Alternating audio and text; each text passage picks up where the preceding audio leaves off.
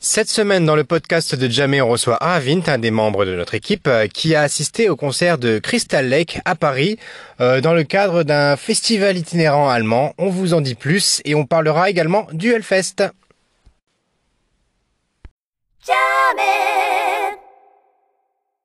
Salut Ravint Salut Pierre Salut tout le monde Bon, alors, euh, cette semaine, euh, est-ce qu'il y a une news qui a retenu euh, ton attention en particulier? Alors, dans les news, je pense que ça, que tout le monde a été surpris de voir la grosse annonce côté, du côté du Hellfest, avec pas moins de 5 artistes japonais bah, qui, seront, qui se produiront à Clisson. Au mois de juin, de juin, prochain. Donc ces artistes sont Crystal Lake, Mono, Envy, Maximum The Hormone qui signe son grand retour et Baby Metal pour la première fois au Hellfest. Donc c'est plutôt cool. Ouais, c'est super. Encore qu'on a vu sur le, sur le Twitter de Maximum The Hormone qui mettait quand même un petit bémol, comme quoi c'était pas encore super confirmé à 100%. Enfin, bref, on verra, mais bon, moi, Ce serait, enfin, moi, moi, je trouverais dommage qu'ils se payent le luxe de s'annuler le Hellfest. Hein. Je pense que c'est vraiment un, problème de communication de leur part, là, parce que bon, on sait très bien que ça arrive tout, à fait qu'il y, ait des petits couacs comme ça dans les contrats, surtout dans les gros festivals comme ça, où il y a, des, des, une trentaine d'artistes, mais beaucoup plus. Mhm. Euh, voilà, on sait qu'il y a des couacs, mais ça, normalement, ça se règle en privé. C'est un peu bizarre quand même au niveau de la com euh, de, faire un truc pareil. Quoi. Ouais, bon, bah, ce sont, sont des choses qui arrivent. Hein. J'espère vraiment qu'ils ne vont, pas, vont pas annuler euh, leur, leur, venue. Ça serait vraiment, vraiment dommage. Hein. Il y a beaucoup de gens, moi y compris, qui, attendent leur retour en France. Et puis, ça fait quand même, euh, c'est la première fois qu'il y a cinq groupes japonais à Hellfest. C'est vraiment la reconnaissance euh, du rock japonais là, qui commence euh, vraiment à, montrer les muscles, hein, je trouve. C'est ça, c'est ça. Alors, la grosse surprise, enfin plutôt les deux grosses surprises, outre le retour de Maxime Zorman, c'est Crystal Lake en, tête d'affiche, mine de rien, donc sur la scène principale. c'est un, groupe qui a, il me semble, 15 ans d'expérience, mais ils ont vraiment monté au cours des, euh, sur les cinq dernières années. Euh, et, c'est une vraie belle reconnaissance pour, ce groupe que, que j'affectionne partout particulièrement. Et euh, la deuxième grosse annonce, c'est Baby Metal. ce qu'il faut savoir, c'est que le, le président du Hellfest, Ben Barbo, n'est pas spécialement un grand fan des baby, baby metal, mais il a bien vu que ça ramenait du monde qui avait un public pour. Bon, bah voilà, Baby Metal au Hellfest, c'est cool. Et alors moi c'est marrant parce que du coup j'avais un petit peu euh, un petit peu quitté euh, tout ça entre 2013 et 2018 j'avais pris beaucoup de distance par rapport à, la musique japonaise. Donc déjà Crystal Lake même avant euh, je t'avoue je connaissais pas de nom. Mais quand j'ai commencé à me remettre en 2018 euh, à écouter beaucoup intensément tout ce que je trouvais, tout ce qui me tombait sur la main, c'est un nom qui est revenu très très souvent, qui est des, des, titres qui sont revenus souvent dans, dans les playlists que je me faisais. Et, et inversement, par contre, alors même que j'étais pas dans la scène, Baby Metal, c'était un nom que je voyais passer tout le temps, tout le temps. Euh, mmh. même pour des gens euh, qui n'avaient absolument rien à voir avec euh, la musique japonaise, dont notamment comment s'appelle Lucie Ronfaux, qui est une ancienne du, Figaro et qui parle souvent de ce groupe-là et de Perfume notamment comme étant un de ces groupes qui l'a mis, qui, lui a fait découvrir la musique japonaise. Donc ça m'a toujours amusé de voir qu'il y avait ce groupe Baby Metal qui est pour moi vraiment un ovni. Parce que pour moi, ils sont inclassables et de, les voir comme ça, vraiment euh, être, euh, avoir une, progression aussi fulgurante dans le monde entier. C'est ça. Alors pour Baby Metal, euh, bon, il faut dire que le concept peut surprendre. Hein. trois filles qui se dandinent et, qui chantent sur de la musique métal. c'est pas tous les jours qu'on voit ça. Et en même temps, quand on connaît assez bien la musique japonaise, on peut se dire que si, ce concept devait naître dans un, dans un pays, ça, ça, ça ne pourrait être qu'au Japon. Euh, et puis euh, finalement, on se rend compte que au tout début, quand, quand, Baby Metal a commencé, bon, il y a eu beaucoup euh, d'appréhension, de, de, réticence. envers ce groupe. Et puis au final, grâce, je pense, à, toute la bande de musicos derrière, elles ont su se faire une réputation. Et elles sont d'ailleurs très bien considérées par les, gros mastodontes de la scène metal, Metallica, Judas Priest, Iron Maiden même, euh, même Gojira, hein, euh, euh, pour parler métal français. donc c'est un groupe qui, mine de rien, malgré son concept particulier, a su viser à la fois les fans, les fans d'idol, mais aussi les fans de métal, de gros sons purs et durs. Euh, donc, euh, bah, c'est cool. C'est cool euh, qu'elle puisse avoir, qu'elle puisse se produire sur la scène principale. Donc, ça sera le, dimanche du Hellfest, sur la scène principale du Hellfest à Clisson. Et pour en revenir à Crystal Lake, donc c'est un groupe, comme je l'ai dit, qui a commencé, je pense, je crois, il y a, il y a une quinzaine d'années, 10-15 ans, je dirais mais qui a monté, euh, oui, bah, comme tu le dis, au cours des, cinq dernières années. Alors, je pense qu'un titre qui les a fait. Euh, enfin, moi, je les ai connus personnellement grâce à la, à la reprise euh, de la chanson Rolling, donc initialement interprétée par le groupe américain de new metal Limp Bizkit. Et puis petit à petit, au cours de, enfin sur les sur les sorties, sur les sur les albums qui ont qui, qui, a, qui, a qui ont succédé à à, ce titre, le groupe s'est fait connaître de plus en plus, a tourné auprès des, des grands, a tourné aux côtés des grands groupes de, de de metalcore du coup, parce que c'est un, un, groupe de metal, de metalcore. Euh, hardcore, metalcore. Euh, donc c'est fait connaître auprès de cette, de cette scène-là. Je vois beaucoup de youtubeurs metal euh, anglo-saxons qui, qui, parlent beaucoup de, Crystal Lake. pour eux, c'est vraiment un groupe incontournable de la scène metalcore internationale. C'est dire, c'est dire la réputation qu'a ce groupe. Et du coup, ils étaient, euh, ils étaient en tournée, euh, en tournée itinérante euh, avec le, festival Impericon, Never Say Die. Et tu étais. Oui, exactement. Alors pour, pour en revenir au, Never, au Never, Say, Never Say Die Tour, donc qu'est-ce que c'est? Donc Impericon à la base, donc c'est une, c'est une société de merchandising qui vend principalement du merch euh, lié, euh, lié au metalcore, à la scène metalcore, scène, à la scène hardcore. Donc ils sont très potes avec des groupes comme Parkway Drive, Architects, donc des groupes très très connu dans la scène euh, metalcore euh, internationale. Et puis depuis 2007, euh, ils organisent un, comme tu le dis, un festival itinérant autour de l'Europe qui s'appelle le Never Say Die Tour. Donc le Never Say Die Tour, c'est un ensemble, c'est un festival avec plusieurs groupes et une grosse tête d'affiche. Et cette année, c'était Crystal Lake, la tête d'affiche. Et il y avait donc six autres groupes juste avant. Euh, qui se produisait juste avant. Euh, et puis, euh, oui, comme, comme Rio, Rio Kinoshita, le chanteur de, Crystal Lake, l'avait dit sur scène, c'était la première fois qu'un groupe japonais était headliner, donc tête d'affiche sur au, Never Say Die Tour, et c'est une énorme reconnaissance pour eux. Et euh, oui, bah pour en revenir au, concert, euh, alors je vais me concentrer plus sur, euh, la prestation de, Crystal Lake. C'est ce qui intéresse mon ami le public. Évidemment.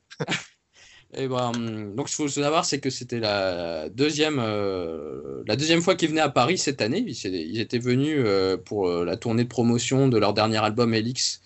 Donc, c'était au mois de, de juin. Donc, excellent concert au mois de juin. Euh, très très bon, euh, très énergique, euh, un public complètement foufou.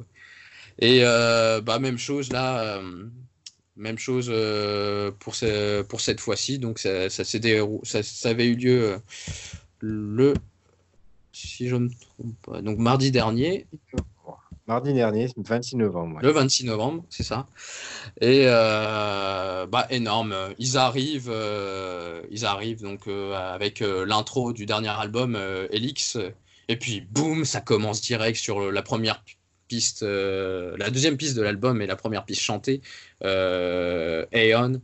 Et alors, cette chanson, ce qu'il faut savoir, c'est que c'est un mélange d'énormément de styles. On a du, du, hardcore, du black metal, du metalcore.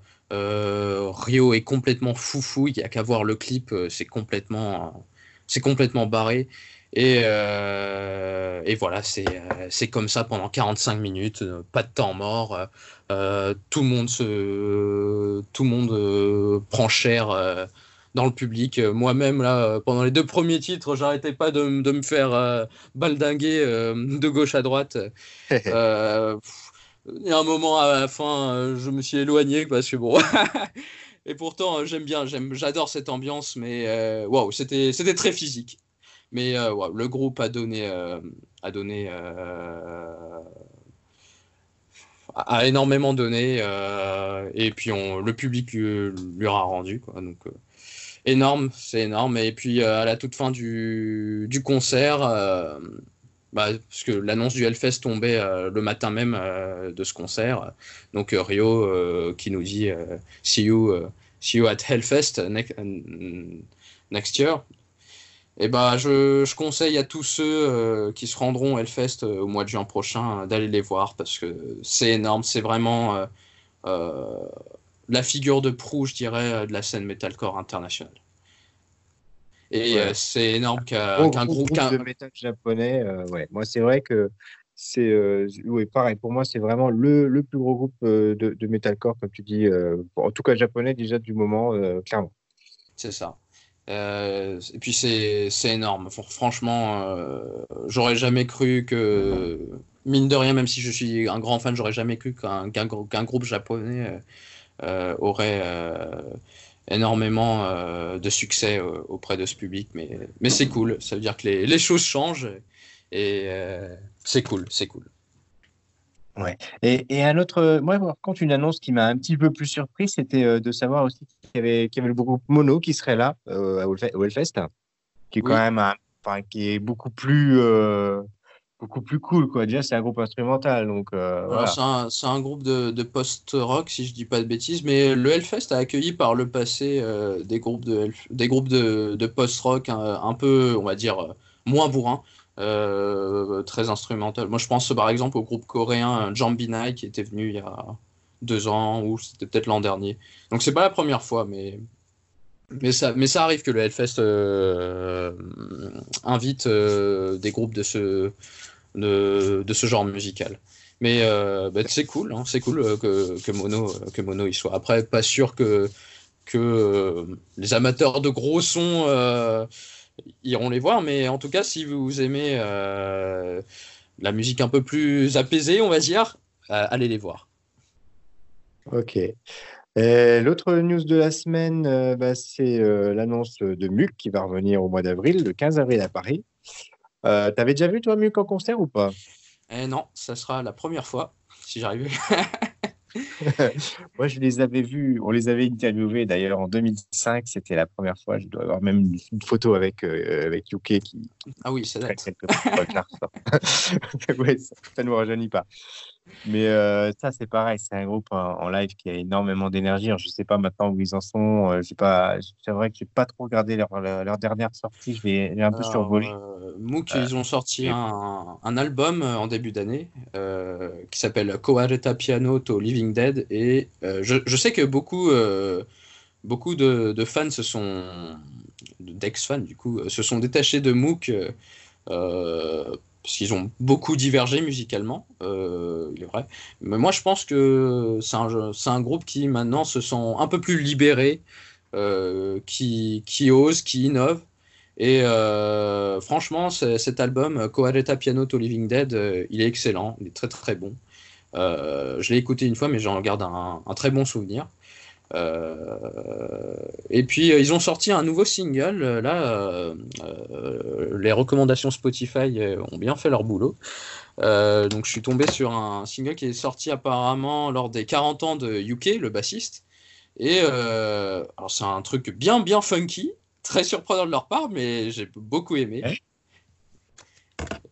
Et j'ai pas eu encore l'occasion de l'écouter, non, c'est vrai. Pourtant, euh, j'essaie tout le temps de, de, choper leur dernière sortie, mais là, j'ai pas eu l'occasion de l'écouter. Là, ce que, ce que j'ai écouté cette semaine, c'était euh, l'album de reprise de Toshi, euh, où on retrouve notamment le générique d'Evangelion, Zantoku wa Tenshi no Teze, et, et, aussi une reprise de Bohemian Rhapsody de Queen.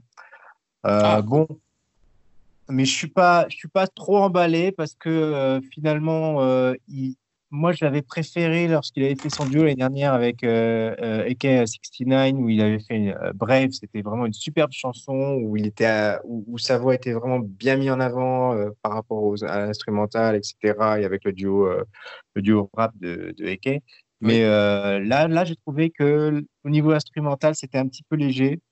C'était c'était pas assez, comment dire, peut-être pas assez travaillé et des fois la, voix était, était trop mise en avant finalement. La voix de Toshi était trop mise en avant, les instruments étaient arrivés un peu trop au point secondaire et par exemple sur euh, une Bohemian Rhapsody, bah, du coup ça, ça faisait un peu tâche. Tu vois. Je pense que s'il avait été essayé de, si au niveau du mixage, ils avaient fait en sorte de faire passer sa voix, de l'intégrer un petit peu mieux au, milieu de tout. En plus, c'est lui qui fait les chœurs parce que dans Bohemian Rhapsody, il y a des chœurs.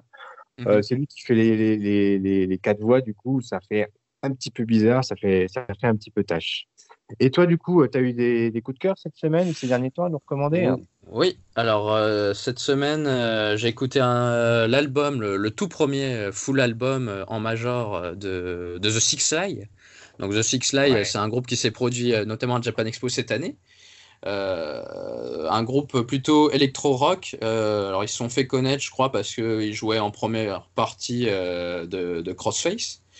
Euh, leur premier concert euh, en France, euh, je m'en souviens, c'était au Backstage, c'était en 2017. Malheureusement, il n'a pas attiré énormément de monde. On était, allez, je dirais, sur une salle de 300 places, on était une petite trentaine. Ah ouais, quand même. c'était dire. Mais, ouais, mais entre-temps, le groupe a fait quelques génériques d'animés. donc Hibana, la, le, la, chanson Hibana qui a servi à, à, à l'animé Golden Kamui. Et euh, un de leurs derniers titres, euh, Shadow is the Light, a aussi servi pour un générique d'animé. Et euh, donc leur dernier album, Perfect Lies, qui est sorti la semaine dernière, mercredi dernier. Et, c'est pour si vous aimez l'électro dansant, mélangé à du rock, des fois un peu de métal aussi, vous allez kiffer. Et puis Arata, le chanteur, a une, très belle voix, je trouve. puis bon, il faut l'avouer, les membres du groupe sont plutôt beaux gosses. Donc, euh, si vous regardez, si vous regardez euh, notamment le clip de, hum, de, de, Phone Call, je crois, oui, ça, Phone Call, euh, vous verrez Arata en train de, de, de se dandiner, de, de sautiller pendant toute la, pendant toute la chanson. C'est c'est rigolo. Mais pour en revenir à, à cet album, franchement, euh, je dirais pas qu'il y a un titre qui se démarque plus que d'autres, mais euh, euh, pour moi, ça a été un, gros coup de cœur. J'ai bien aimé. vraiment, j'espère que ce groupe montera en puissance, que ce soit au Japon ou, ou, ici. À Japan Expo, ils attirent de plus en plus parce que justement, euh, ils ont fait des génériques d'animés, donc euh, les gens commencent à les connaître. Et, euh, mais mais j'espère ouais, que c'est un groupe qui va, qui, va, qui va monter parce qu'il il le mérite. Et en tout cas, cet album est, est un bon point d'entrée pour, pour, écouter, pour écouter ce groupe. Ok, ok. Bah écoute, Arvind, je te remercie pour ton intervention cette semaine. Et puis, euh, j'espère te retrouver très bientôt. Je pense qu'on essaiera de se revoir avant la fin de l'année pour faire ou peut-être au début de l'année 2020 pour faire un bilan avec toi et puis que tu puisses euh, nous faire partager bah, tes coups de cœur de 2019 et tout ce que tu as retenu cette année. Très bien. Ça sera avec plaisir. Et ben, je te remercie beaucoup. À très bientôt. À bientôt. Salut. L'épisode de cette semaine est terminé, mais on vous invite à nous rejoindre sur les réseaux sociaux en suivant le nom d'utilisateur JamWorldFR en un seul mot sur Facebook, Twitter, Insta et même TikTok. Allez, à plus Et tant que j'y pense, n'oubliez pas de vous abonner à ce podcast et d'en parler autour de vous.